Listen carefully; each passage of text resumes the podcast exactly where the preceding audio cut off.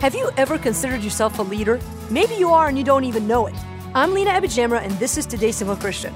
I recently launched a leadership series on my podcast and noticed that at first people were divided into two categories.